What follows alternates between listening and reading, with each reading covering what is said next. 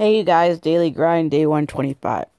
So, I actually haven't posted in two days. I woke up two days ago in the middle of the night and I was so sick. Like, my whole body felt like I had been to the gym and did one of those overpower workouts, and I definitely had not done an overpower workout. I hadn't even worked out. And my stomach was in shambles, and just so many details that you guys just don't want to know. And I was like, okay, I can do this. I have to be somewhere for 8 a.m. or 9 a.m. And at like 6, I was trying so hard to get up, and it's like I'd try to sit up and I'd pass right out. So I went and took my temperature, and my temperature was almost 100. I was like, okay, I have to cancel my day. And then yesterday, and so I ended up just sleeping all day. My one friend brought me soup. I sent them a message like, bring soup. And so the day after that, I had a couple things that I just had to do. There was no one else who could do them. So I made them a little bit later in the day so I could have a slow start, that kind of thing. And one of the things was this event. And I just need to pop in for an hour so I could at least see my friend on stage because that's what I'd promised. And I know we talk about like it's okay to say no to things, but this was like a big event. It has like 200 high class women entrepreneurs, and one of my friends finally made it in there, so it's a big deal. So I go to this. First, I had to see a client in the morning, and I'm like, I'm sorry, I'm not 100%. I want to get this meeting done in 15 minutes. And realistically, it took like an hour and a half, probably because I was speaking a little bit of like Neocitran, Tylenol gibberish.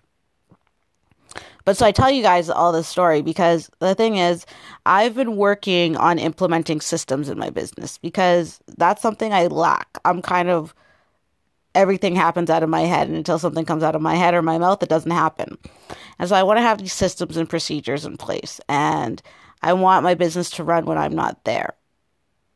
And so many of us as entrepreneurs have this fear, and it was interesting because I got to see my friend speak and I stayed for a few minutes after, and this other person was speaking about how having systems in place was what allowed her to sell her last couple of businesses. Because the first thing that investors asked was, well, can what happens when you're not here for two weeks? Like, do sales still happen? Does business still happen? What happens? And uh, she said that a friend of hers recently was getting an offer for a million dollars for her business uh, or to partnership. And they said, Well, what are you going to do? And she's like, I don't know, I'll figure it out. Maybe I'll bring some people on if I need it. She didn't have a plan. She didn't have a, if more work happens, how is this going to get dealt with? If this happens, how is this going to dealt with? She didn't have a bench on her team.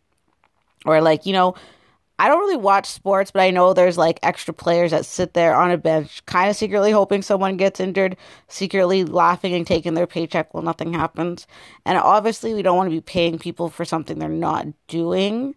But if they're being prepared and they're ready, they're not, they're on call, then who are we not to throw them a little bit of money? And it was just something that was really important. And I really realized it the last two days because when I say no work happened, I mean no work happened.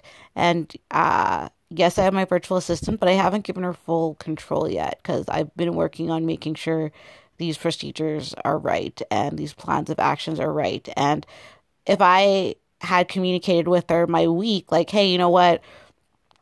I have to meet this person, I have to bring these documents to this person on this day, this kind of thing, then there might have been some of those things she would have been able to do. But I was too sick to even really explain what I had to do. And so I tell you this because it's a learning curve we all have as entrepreneurs. I've known for the last couple months that I need these systems in place. And there've been something I've been working on, but not um what's the word I'm looking for? It hasn't been a priority. And now getting like that sick where I literally was like sitting up and passing out and nothing happened reminded me that okay, I have to get these systems in place because literally it was 2 days of no income being generated.